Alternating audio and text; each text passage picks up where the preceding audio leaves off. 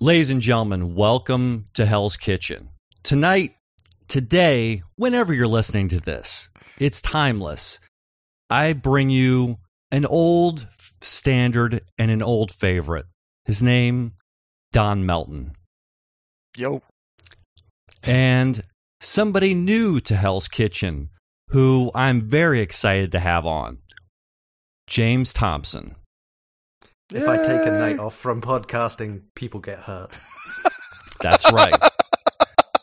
now, James, you're you're new to Hell's Kitchen now, so I always like to kind of bring people up to speed. Like, where's your interest in Daredevil?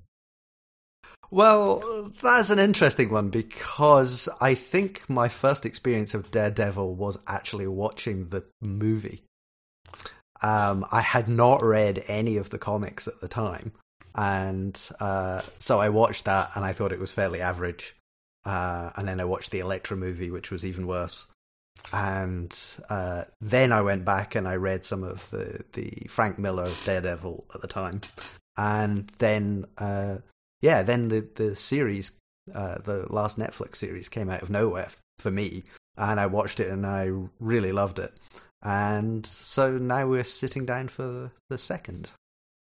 Wow, so, so you we're, so you didn't read yeah, any of the comics when you were a kid or anything, or well, that, that, that's a I, it's an interesting thing because I really didn't read any sort of American comics growing up. Uh, in the UK, there was a, a, big comic called 2000 AD, which spawned many uh, talents that went on to work in America and that was Judge Dredd and things like that. Yeah, yeah, yeah. And Judge Dredd is an interesting parallel to the Punisher, but we'll come back to that.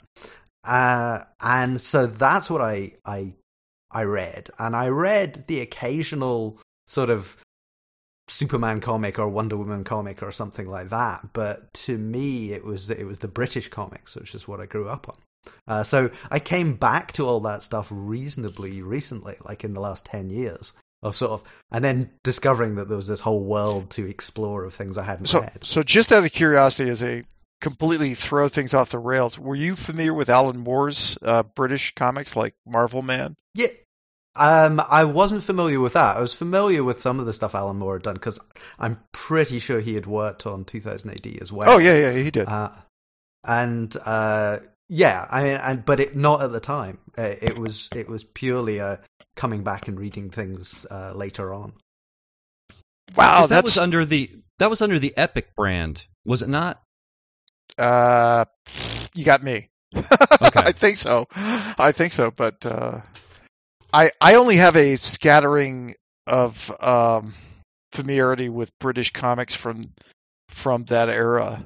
I mean, I I read a lot, and you know, to refresh people on my Daredevil background, my Daredevil background starts with Daredevil number one back in the 60s. That's what I read. And I actually got out of comics for a while during uh, uh, Frank Miller's heyday.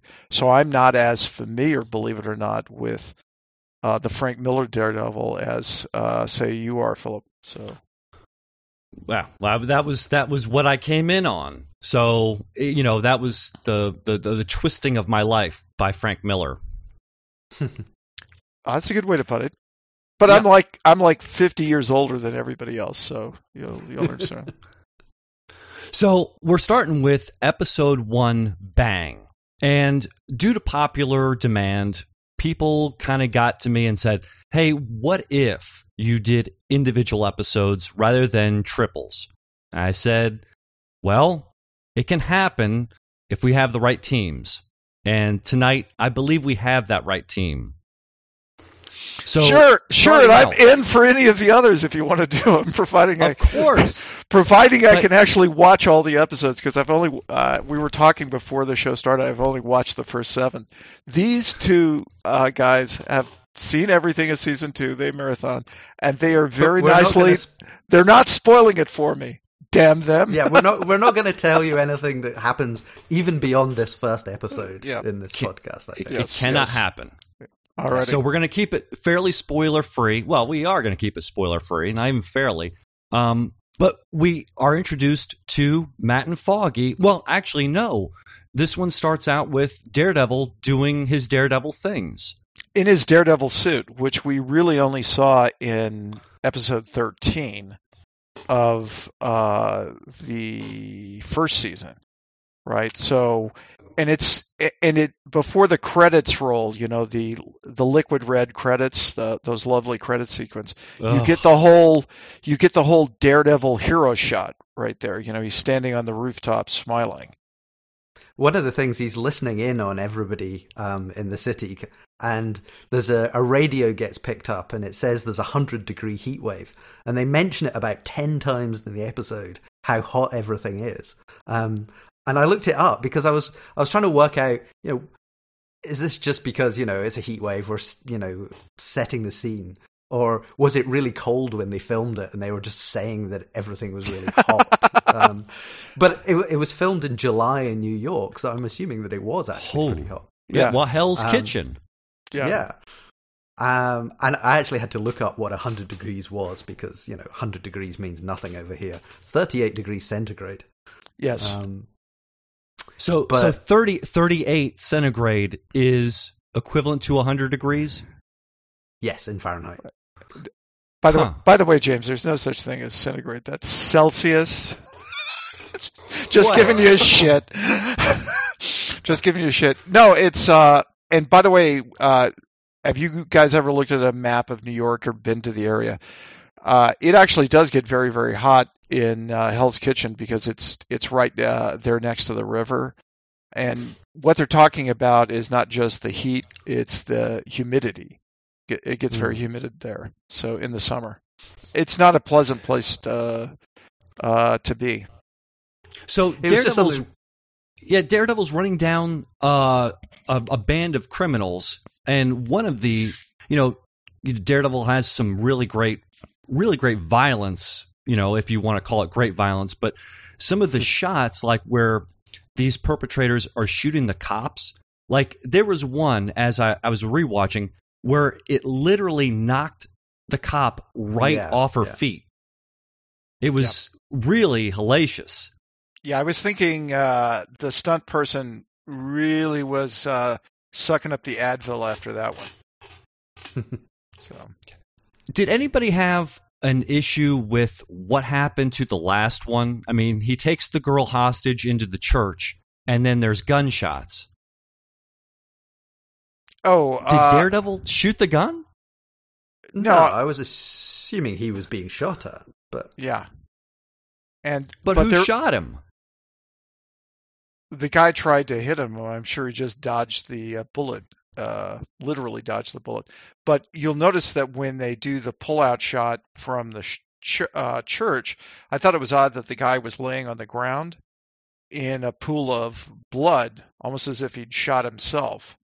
Uh, yeah, that just seemed really strange to me. Yeah, so it, it was a little uh, it was a little confusing there. now, did you notice who directed uh, this? I didn't. It's Phil Abra- uh, Abraham who di- directed the uh, uh, Into the Ring and Cutman, the first two uh, in the first season, and he's also directed the first two in the second season. So that there's a lot of visual continuity and and feel here, which is which is very nice. I'm I'm really glad they got Phil Abraham back. But you know, we have new whole new showrunners this season. Uh, Steven S. DeKnight, uh, I believe he was showrunner last season, right? Uh, I think so. He, yeah, he's he's not here. So the first two episodes were written by the new co-showrunners, uh, Douglas Petrie and Marco Ramirez. And you may remember Douglas Pe- uh, Petrie from uh, uh, Buffy the Vampire Slayer. In fact, he actually appeared in a Buffy the Vampire Slayer uh, episode, uh, season six, the musical episode. He's the guy who right, yeah. he's the guy who's saying, you know, they got the mustard out. You know, uh, so he's uh, he's a middle-aged dumpy guy, which I really respect because so am I, or I was at the time when I saw that. uh, and so uh, he's got a lot of uh, Buffy, Angel, and other uh, good DNA there. then again, he's also responsible for the original uh, Fantastic Four movie. So, you know, ooh, wow. we can't all win at all. Yeah, times. you can't all win. But I'm not. I'm not actually familiar with Marco Ramirez. Do you guys know who, what he's done before? No, oh, no, man. not off the top of my head. Oh, wow. Nope. So the team the team is back, and it looks like Foggy's still worried about his his buddy Matt as they're walking in this hundred degree heat. Um, and when we Yeah. see Karen too as well. Yeah, I thought that there was as they were walking up the street, you know, Foggy was sort of saying he has uh, wingman problems, and Matt isn't there enough for him. You know, uh, and this seemed to be foreshadowing uh, Oh, yes. what was going to happen in the rest of the season. Uh, but there was the line, and he said, you know, that's the tragedy of you being blind. You've never seen me dance. And I thought he should have responded, well, yes, I have. Have you forgotten? I've got superpowers and can pretty much see perfectly. Um, which is fascinating because they didn't use the the the basically Matt's kind of flame like as he sees the world, the world in flames. It's they've they've chosen a different way to personify or interpret his power. It becomes more of this um, tilt shift. yeah, yeah. they're they're not doing the world on fire thing. I and I suspect one reason of that is the effect which was used, I think, in that was first used in episode four, or episode five of the first season, is probably really damn expensive. I mean, because you got to model the whole every actor and all the stuff in the scene, and you've got to do that effect. It's not a, it wasn't a cheap solution that they used in that episode. Um, so I suspect that uh, that's why. Uh, just as an aside, did you guys notice how much taller um, uh, Elden is than uh, Charlie uh, as they're walking down the street? I mean, he's like a whole inch taller.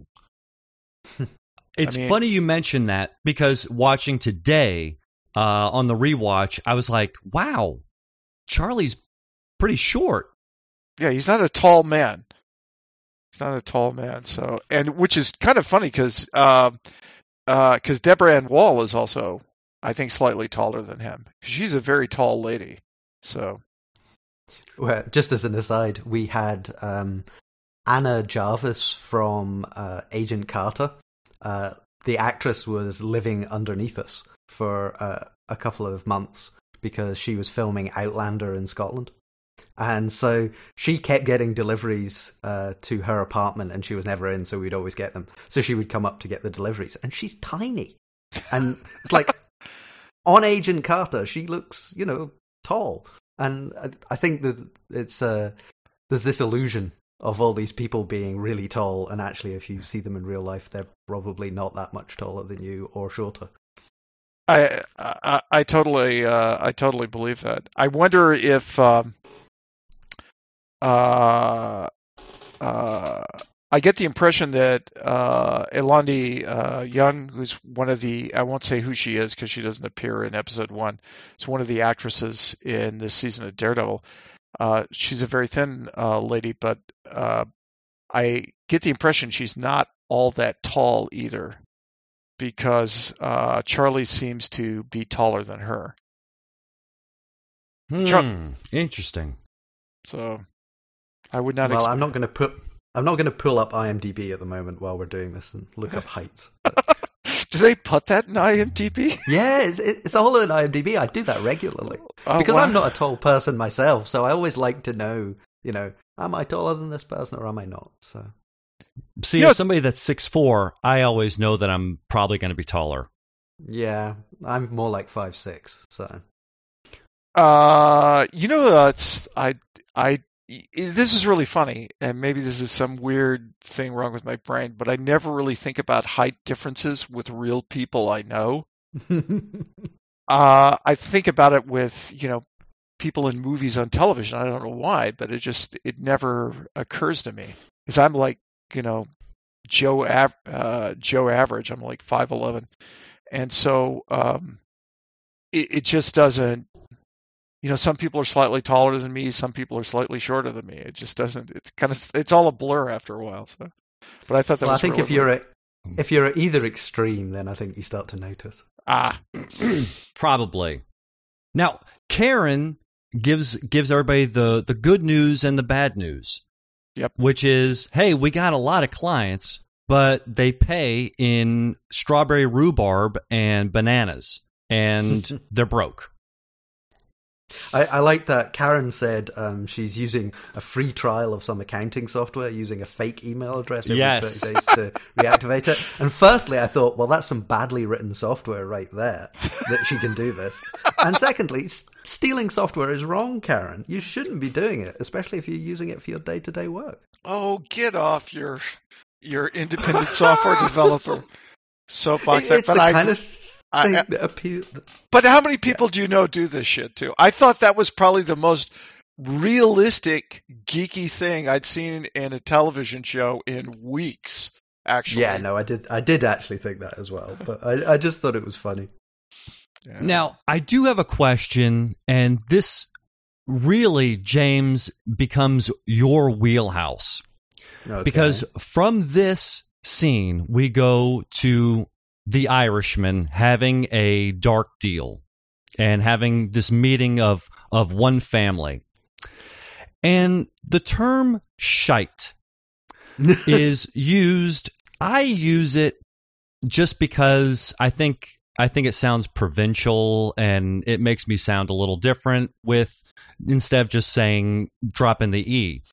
But it's not really used any other time, and these guys don't have heavy accents.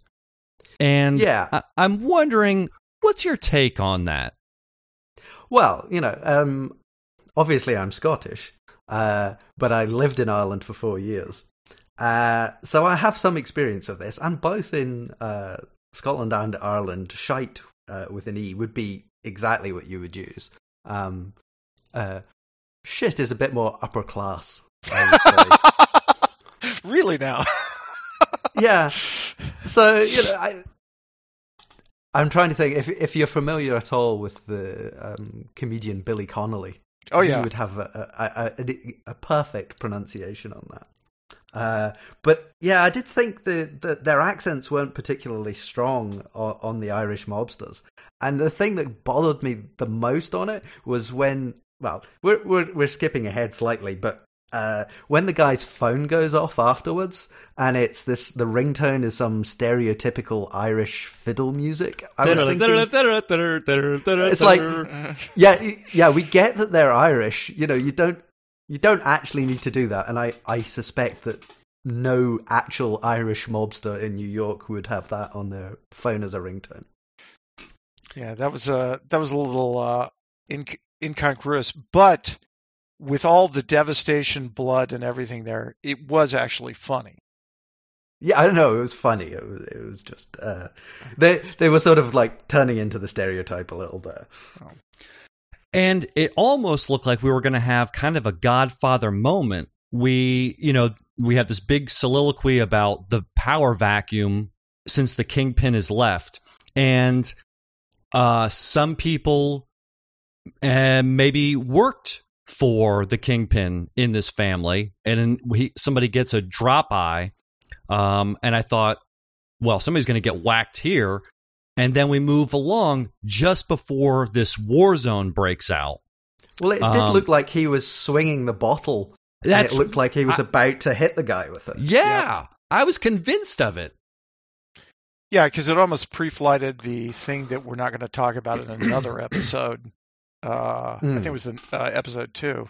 Uh, some uh, something that happens uh, where one of the other mobsters uh, tackles one of the uh, uh, the other mobster there. So I was I was If I, can, curious if I can name drop slightly there, um, the actor who plays the, the mobster in the episode which we're coming to, uh, he's Scottish and he went to my school. He was a couple of years ahead of me in school. I discovered this only uh, a few weeks ago. But anyway, Oh, really? Wow. yeah. Wow. Uh, so I thought this was interesting because I recognized some of the character actors in this scene in Bang sitting around her, and I thought, oh, well, these guys are going to be here this season. And then, of course, you know, the bullets start flying through the window, and everybody's dead except, uh, of course, one. Yeah, our and, our old man Grotto. Yeah, who uh, I forgot is actually a character from the uh, uh, the Marvel comic book universe. Yeah, he was I, in the Frank Miller run, I think. Yeah, yeah. So, uh, which is interesting, they're cho- the way they're choosing their characters and what they want to pluck from the universe. Yes, and when they make uh, when they make modifications to them, like they did, uh, you know, various gender changes or uh, uh, or racial or ethnic changes or things like that. Um, uh, a lot of those decisions, mostly for the MCU, I think have worked out very, very well. Uh, mm, yeah. It makes the makes the characters more interesting because for me, it doesn't matter to me if it's not like the comic book I read when I was a kid. I kind of got off that anal retentive stick years ago because you don't, you know, you want people to re-explore things and reinvent things. In one way, you think of these uh, these series like these as as rebooting uh, those myths and I think they're doing a good job. But uh, one thing I want to get back to in the beginning of the episode and the feel for this episode, one thing that struck me early on is it, is you could have taped episode 1 to episode 13 from the first season and they had it had the same feel to it. It was very familiar, it was the same vibe. You know, Hell's Kitchen was a character again, you know, uh, very much so. Very much it was, so. It was a lot of familiarity, and the tone of the three main characters, Matt, Foggy, um, and Ms. Page, there, and Karen, uh, they were internally consistent. There wasn't anything big and different. And as we move through the episode, uh, you know, as we get to, you know, we meet Brett again. Uh, uh, who's the cop, um, and some of the other characters like, wow, wow, those, yeah, everybody's back. It's, and you know, uh, they're mentioning Wilson Fisk and, uh, you know, talking to him, and, and you, uh, Turk is in this uh, episode too, right? Where yes. Daredevil goes and yeah. yes. So it's like, oh yeah, uh, it's you know, I'm just watching episode 14 of season one. That's what I got. Yeah. And that and is that's people, a good thing to me. I've seen some people complaining online about that, saying that it is just far too much of the same thing again. But I, I don't think that's well. I don't think that's I have thing. yeah. I have this to say to those people, and I want them to take it the right way. They're assholes. So there we have it. There we have it. so no, I mean you know it's uh, that's send a good all thing. comments to at dot Melton. yeah, on Twitter. Um, no, it's uh, because it's a storytelling technique. Because when you do diverge from that feel, then that's an important thing. And later on, which we won't talk about now because we don't want to spoil or get ahead of ourselves, they do diverge, and that's a very well, useful thing. And and I really appreciate that bringing us into the same realm because then you can do subtle things like when everybody's at the bar and Karen gets really close to Matt and it's okay. It's not overbearing. And in fact, you know, she's smitten with him. And we yeah. kind of knew that even you know, even from the beginning, but now it's sort of acted upon. And we know Matt knows because obviously he can hear her uh, heartbeat and flutter. Yep. There was a scene, the scene in the bar. I thought it was interesting because earlier when they were walking down the street, um, Foggy says that he's uh, told her that Matt has a drinking problem as a as a reason for all his sort of uh, bumps and bruises and cuts and things. And so the first thing she's doing is going off and buying him drinks. And I was like, "You're not really a good friend there. You haven't even said anything to him, and you you know you've been told he's got an alcohol problem, and you'll say, "Oh, I'll just go and buy you a drink." Anyway, well, it, yeah, it gave her the opportunity to get a little closer. Yep. Yep. Yeah, it, I think there's inappropriate work uh, behavior. We need to dial HR. Yeah, I think so. I think that it, the the thing that bothered me is it.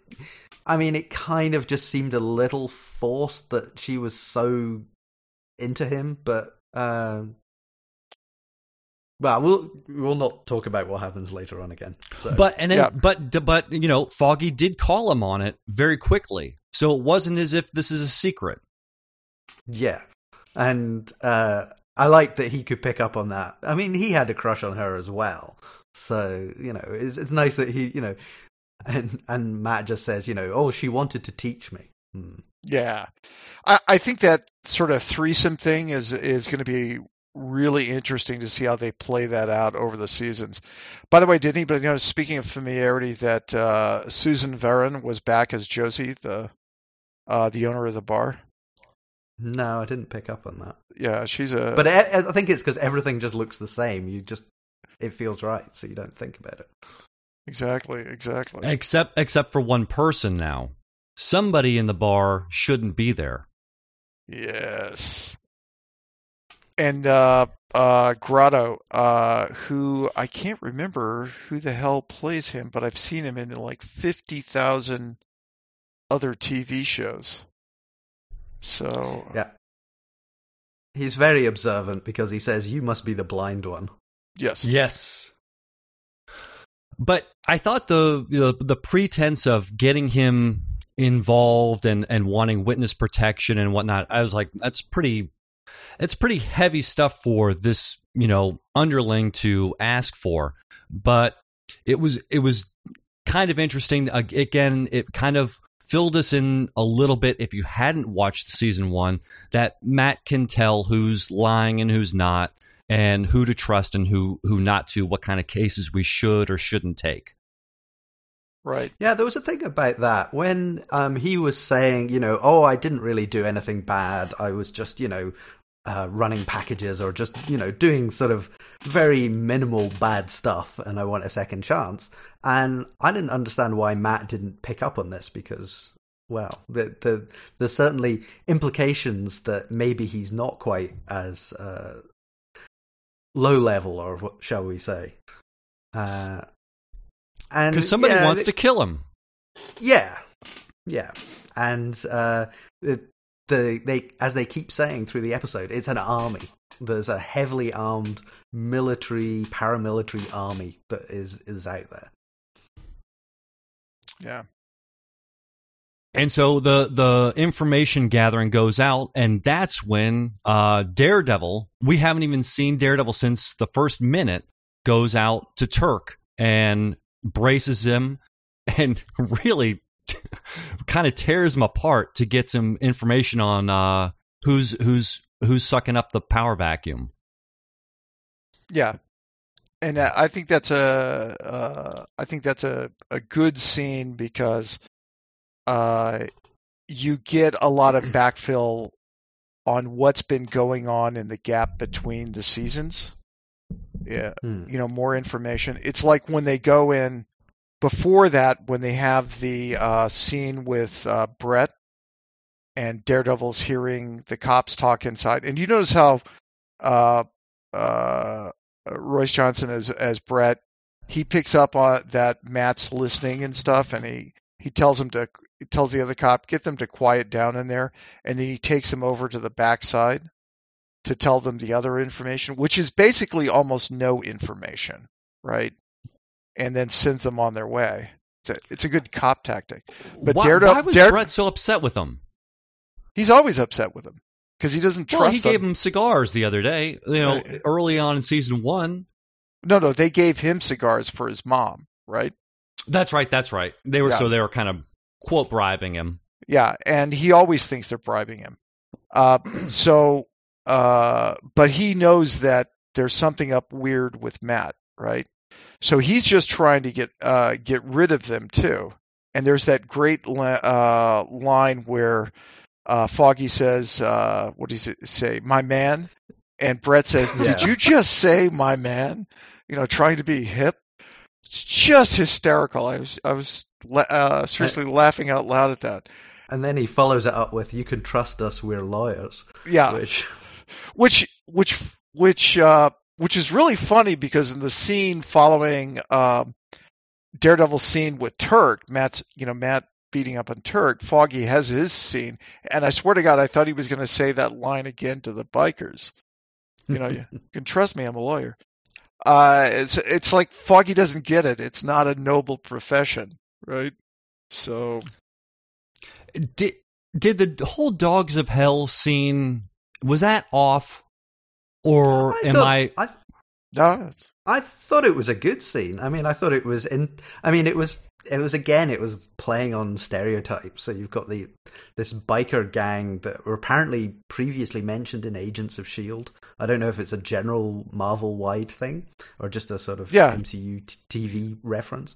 Um, but I thought it was a good scene because I thought it was um, Foggy basically being uh, brave and sort of going in okay. and getting the information. Um, well, yeah. How did you think it was all? Yeah, it was like background characters from Sons of Anarchy, right? Uh, yeah. So, but uh, it felt authentic. If have you guys have ever been in a place like that, uh, one of those bars? You've met me. You know I haven't. Phil might have. Phil, have you been in uh, at a place? Because you, you know, I I think I've been in places similar to that where um I don't think I got through the door, and it was like, mm, you don't need to come in here. Yeah. And so for for, for Foggy, and this becomes, uh, you know, now I think about it, Don, you bring up a great point, and James, with the this is a character build. You know, we're building on what Foggy may be coming, and that mm. that strength of character. Yeah because uh, what you'll do is you'll see that uh, that character in later episodes when he's up against the DA or he's in court and he's incredibly lucid, articulate, and spunky, right? So they planted seeds, yeah, essentially. Yeah. Plus, plus, in a way, you know, part of that is like it's a competition in a way between him and Matt too I mean, they are competitive guys with each other. Well, and Karen as well, because she's she goes off and does lots of stuff on her own, um, and is trying to prove herself as well. And in this episode, I mean, when you talk about, I mean, the big the big kind of hot topic is, um, I don't like this word, but I'm going to say it anyway. Uh, women with agency. She mm. really goes over the top um, especially in this episode, she creates a completely fictitious backstory to help Grotto um, not be whacked. I thought that was an absolutely fabulous scene. It's just, uh, it's that could have just been like a cast off, but it's their interaction and the script was so good there uh, I, I, liked her line, the kind of slide into bed, sweetheart, and settle in. Yeah, mm-hmm, yeah, that was great. Mm-hmm. That was great. No, it was you, you know just it. The thing is, is like you have you at the back of your mind, you always remember, oh yeah, this is a superhero story, but it it's very grounded in reality and in grit, and it could just as easily be um, if there is such a thing, a really good episode of Blue Bloods, right? You know, or um, uh, what is it, Law and Order or something like that. It's it's like a cop show. In some well, ways. it's interesting. You, you, yeah, you brought up Blue Bloods, which I wouldn't have watched, but my wife went on a tear, and so I began to watch it. But very interestingly enough, you know, each Matt gets some information. Foggy gets some information that the Dogs of Hell have um, been hit and attacked by this this you know uh, army, and then well a dog gets let off the chain but we uh it's very interesting that they're all gathering information that that we know but they don't they haven't put it all together yet. Mm-hmm. yeah yeah i mean it's a detective show right in some ways, it's better than uh, uh, some of the Batman movies, right? Because it's real. Yeah. Well, no, in the sense that you're you've got True. a. You're right. Yeah. it, it, it's a complex story. Given that I've just come out like an hour ago of seeing Batman versus Superman, you know this is a hundred times better. oh boy! Oh boy! Mm-hmm. Uh, there's there's some interesting things which we can possibly reference in that because um, in uh, in the film, and this is not really a spoiler. Um, Batman doesn't seem to have his rule about not killing people, and he's basically the Punisher. So uh, it, it's kind of an, an, interesting view, but it's a terrible, terrible film. Okay, uh, well, we're not spoiling anything for anyone because if you were at least somewhat interested in season two, you know that the Punisher is coming, and it's you know Shane from The Walking Dead, and I don't remember his name right off the bat. Don Will, and you don't remember Joe Bernthal. Uh, yes. Uh, uh, rather, Jon Bernthal, and uh, it, not just from The Walking Dead. He uh, uh, remember two years ago, Wolf of Wall Street. he was. I also never saw it.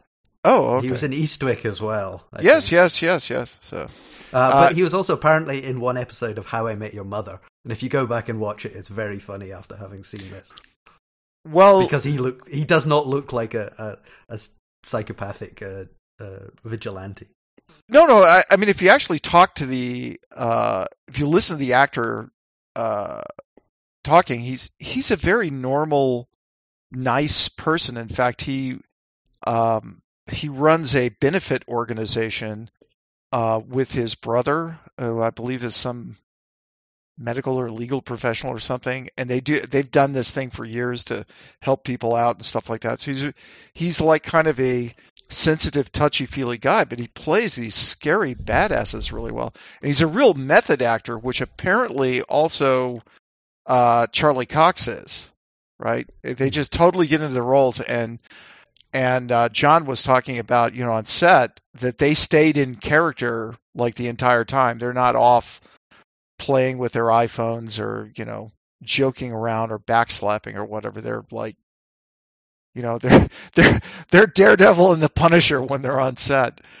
Uh, as, as uh, Bernthal said, most of the other characters are. It's like a, uh, it's a, it's a very focused group of people. So he's uh, he's a he's very intense, and he.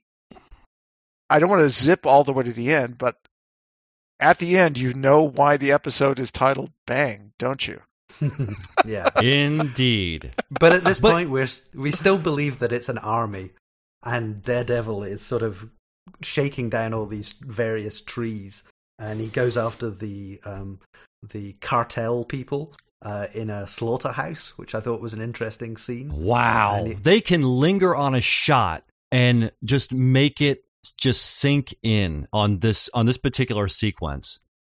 And he just walks slowly through the whole thing past all the the the the TV and stuff that's on, and then past all the the racks of meat. By the and way, on that TV, to... the TV, I was listening to the uh, the dialogue in Spanish uh-huh. and picking up on it, but I was trying to figure out what that's from. If any of the listeners know what that's from, can you let me know on Twitter? I would really appreciate it because I've been looking online to see if anybody's figured it out because if Douglas Petrie has anything to do with an episode, it's an inside joke. Hmm. That's just the kind of guy he is. That that the the Spanish language on top of I suspect an English language episode is going to be it's going to be a show that one of them either the producers, the director, you know, the writers have been involved with before. So if anybody knows what that inside joke is, uh, please let me know. But yeah, uh, by the way, did you notice something that Phil Abraham did with the direction when uh, Daredevil is walking through the meat? And you know, Matt's blind, right? So he doesn't really see things, and these people are dead. He suddenly realizes that he's walking past people, not yeah, right. And then uh, he picks up a faint heartbeat as well. Yeah. That is. Well, first uh, of all, yeah, like meet like that whole that whole scene could have played as a very top end horror movie, easy. Oh yeah, and it was just. I mean, it was the the the sound dynamics of of of very much nothing but this yelling um Spanish guy, the Spanish voice. I mean, and then you know there's empty gun uh, cases. It was just really suspenseful. Yeah, because you don't know whether Daredevil is going to meet, because you know the Punisher is coming, right? You don't know yeah, if well, the that, Punisher is going to be down that hall, right? That's one of the things that they've said. You know, they keep saying, "Oh, it's an army, it's an army," and everybody who's watching it is thinking, "No, it's not an army. We know exactly what's coming." Uh, that was one thing that kind of uh, removed a bit of the suspense because you knew that yeah. you know it's not not what people are saying. But by the way, did you think the special effect about when he removes the barely living guy from the meat hook was just a little bit too realistic? There was a lot, and not to go further in the season, but there's a lot of stuff in this season where you're kind of wincing just a little bit uh, more than I remember wincing in the previous season. Yep, uh, the first season seemed to be PG thirteen. This season is R. Uh, yeah. Don, let me let me bring evidence of Wilson Fisk smashing a head in the door. Oh, that's right. Yeah, but, but there's a lot of stuff that they show rather than just imply. I think. Yeah, mm-hmm. they're showing more of it this season. So, uh, so the next cut is uh, that's the hospital scene with Karen and Grotto, where is that the next scene where uh, yeah, finally well, he says see it's the not Punisher? they, it's him. Yeah, it's him. It's not, and then immediate. Let's cut, and we have the walking boots um, through the hospital. Very dark hospital, by the way. Yeah. The, I loved the there's a scene as he comes in. Um, he disarms a guard and he yes! takes his gun off him and throws it into the, the, the bin in one sort of smooth motion. Oh, and fantastic. I just thought that was so well done that it stood out. And I wondered how many takes it took them to get that one. to look just so smooth. well, but he didn't kill. He didn't kill the guard, and he didn't. Uh, you know, he just knocks him out and throws the gun down. Which well, we should have seen like as as a, a big moment, but I think it gets overshadowed because we're all like, "Oh boy, here he is." Yeah, it was just in the rewatch because knowing what happened comes later on when I rewatched it. I, I noticed, you know, and uh, so Karen goes on the run uh, with Grotto, and there's like all this shotguns and everything, and you have to think uh, that he is being very deliberate in his shots. you remember what? By the way, when Karen gets down to the street and she gets in the car and fumbling with the keys, and and she says it's a friend's car. Do you know who, what friend she meant? I'm assuming it's Ben. The, yeah, it's the... Ben's car. I went yeah. back and what? looked. that's yeah, Ben Urich's car. Yeah, yeah, it's Ben Urich's car. That's the one. Remember when they drove her and Urich in episode, I want to guess 10, when they drove to the nursing home to yes. find Wilson okay. Fisk's okay. mom? That's the car they were in. Wow! So I didn't go back and check, but I, that was my assumption too that it was yeah. his car. And then we have kind of one of those. It, they they sometimes put these comic book um, uh, covers into the shots, and the one that I was reminded of was the Daredevil one, where you have the Punisher with a shot or um, a sniper rifle, and he's you know getting in position. And it was very reminiscent of that uh, the the Spider-Man and the Daredevil covers where you have you know just the the man in black with the skull.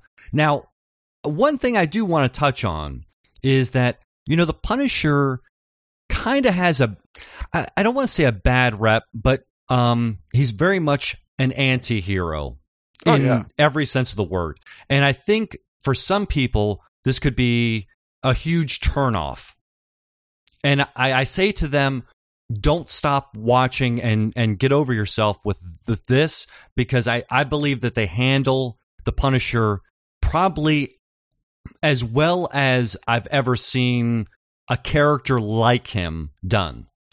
And well, I think it's interesting. And what's important is they don't water him down either, like they've done in other television or movie versions of him. This is the real Punisher he's painted very one note in this episode. You know, he's a sort of Terminator style killing machine. yes. And I think that's done deliberately uh, to contrast with what follows. And and also Absolutely. to also to get to the climax of the episode. I mean, you know, Gramps don't marathon, but I did watch the second episode immediately after the first in that case because I was like, "Holy shit, what happened? What just happened?" Well, it would be Uh, a very short season if it just ended like that. like that, yeah. So, uh, yeah, but uh, that was Yeah, so we good. do have the, we do yeah we do have a, a, a you know a great fight sequence between Our the two. fight sequence, really. Yeah, really. And Yeah. they haven't missed a beat. But but it pales to the the fight sequence at the end of episode three. Yeah.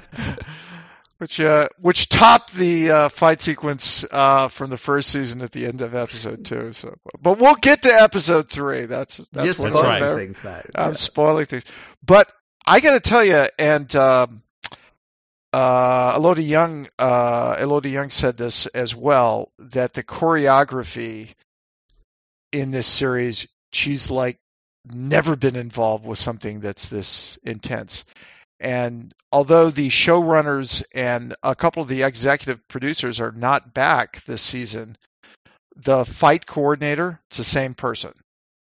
Hmm. And you can tell because it's the precision, the precise sloppiness of the fights is just very, cons- you know what I mean? It, it, it has to look natural but you can't do a lot of those things to real actors and not actually severely injure them. So uh, there's there's an there's an eerie precision but still realistic nature to these things. I thought it was great. I I thought the you know on the rooftop and uh, Daredevil coming, you know, just in the nick of time to smack the Punisher off aim. I thought that was all really good. So, Yeah, but he, but after the fight, he misses the the gun that he's got hidden on his leg, yeah, and uh, so we get the the the episode title. He just says "bang," shoots him in the face, and then he falls off the roof, and, And we get the cuts to credits. Black. Yeah, it's like what? Yeah, What? I mean it was, it was like smash cuts. Yeah, yeah. yeah. So, uh, like I said, even though I don't marathon, I had to watch the second one. I had to start it right there. That's when you're in Netflix and the screen comes up and they're doing the credits. And it's like, screw the credits this time. Play. start the other. And, and Uh, see, that's where that's especially when that happens. I, I somehow phase out, and the ten seconds go, and it's on to the next episode because these all you know move so fast into each other that you know if you started on Friday on St. Matty's Day, by Saturday you could be done. Oh yeah, And I I, was, was- done, I was done on Sunday night. I took a bit of a break in the middle, but yeah, it was just the the when the Netflix thing comes up and it's like, well, if I do nothing, it's just going to play another episode. So Yeah. I will just sit here and Well, you know, the insidious thing about Netflix is most of the machine learning your taste stuff, you know, suggestions to you, I really hate. Like Amazon is forever making stupid suggesting suggestions to me when I go to the homepage about stuff I want to buy. But I got to tell you, I you know, I'll log into Netflix and I'll and it'll pop something up on the front. I'll go, yeah, that lo- that sounds good, and then I'm just watching a show I haven't seen before. So my my damn Netflix queue uh, is always filled with one or two episodes of like 50 shows. Right. This is why I never get through anything because I'm always intrigued by their suggestions. Damn them and their selection algorithm.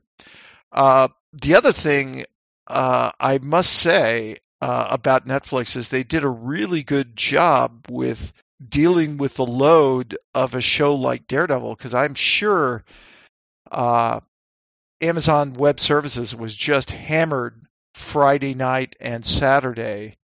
I had problems when Jessica Jones hit. I tried watching almost as Oh, soon as it really? was out, and uh, I had It, it didn't last for long, but there was a sort of 10, 15 minutes, and I just couldn't get stuff to play. And it did seem that there was that it was load of everybody hitting it at once. But well, now they've made a big tech. Yeah, they made a big technology change with that. They actually cache the where they kind of algorithmically know where who's going to watch and when, and they actually cache it to their um, Open Connect, right? And that, so they can put it. Yeah, it's basically it's predictive preloading is what they're doing uh, now. And one of the things they learned from James was the Jessica Jones problem because there was a lot of stuttering with that one uh, mm. when it first came out, and I I saw that too because I was trying to watch right away. But Daredevil, not a problem at all. Uh, season two, anyway. Uh, you got to hand it to Netflix. They've they've got a team of very skillful pro- propeller heads uh, worrying about all this kind of stuff. And can it, I tell you what? Yeah. Can I tell you one thing you might not have thought of? That um, one of the things that Netflix does that really nobody else does is when a series like Daredevil comes out, it comes out internationally day and day everywhere. So I can sit and I can watch it and I can be on a podcast talking about it. And uh, a lot of other shows, you don't get that. And it's just such a that's one of the reasons that I'm happy to support Netflix because with all their their original programming, they make it available worldwide, and that's exactly where I think you know TV should oh, yeah. go generally. Oh yeah, I completely agree. Yeah, you don't get that. Uh, you don't get that from uh, Hulu or Amazon. Certainly, I know uh, my many Canadian friends are still, you know, they still don't get diddly squat from uh, Amazon. Hulu only exists in like about was it really yeah, five or six jurisdictions outside the United not, States? It's certainly not in the UK. I don't think. No, no, it's not in the UK. But uh, I, uh, my wife and I, by the way, uh, recently uh, cut the cord from cable uh, like a month ago. And the thing that really helped us along and convinced my wife, because she's a person, uh, much like her iPad too, you know, holding on to it for years and years. Uh, she doesn't like a lot of change, and it's really Netflix that helped convince her. Yeah, the streaming thing is we've got to get rid of uh, cable television. Uh, you know, Netflix plus Amazon Prime plus Hulu plus a couple of other smaller minor services like CBS All Access uh, here in the United States, you can you can basically give the finger to cable television, and I wouldn't have believed that uh, to be possible, but we don't. Yeah, I mean, we don't. The Netflix catalog in the UK isn't as big as the the US catalog for for other shows, um, and they've they've also blocked any of the uh, tunneling solutions that might work around that recently.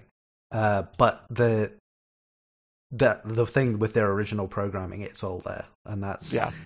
most of the stuff that I want to watch off Netflix anyway. Well, gents, I'm gonna tell you, this has been an episode that uh, I will go down and mark down and say it's a it's a good one.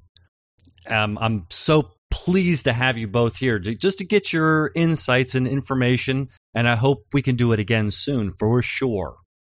I hope so too. Excellent.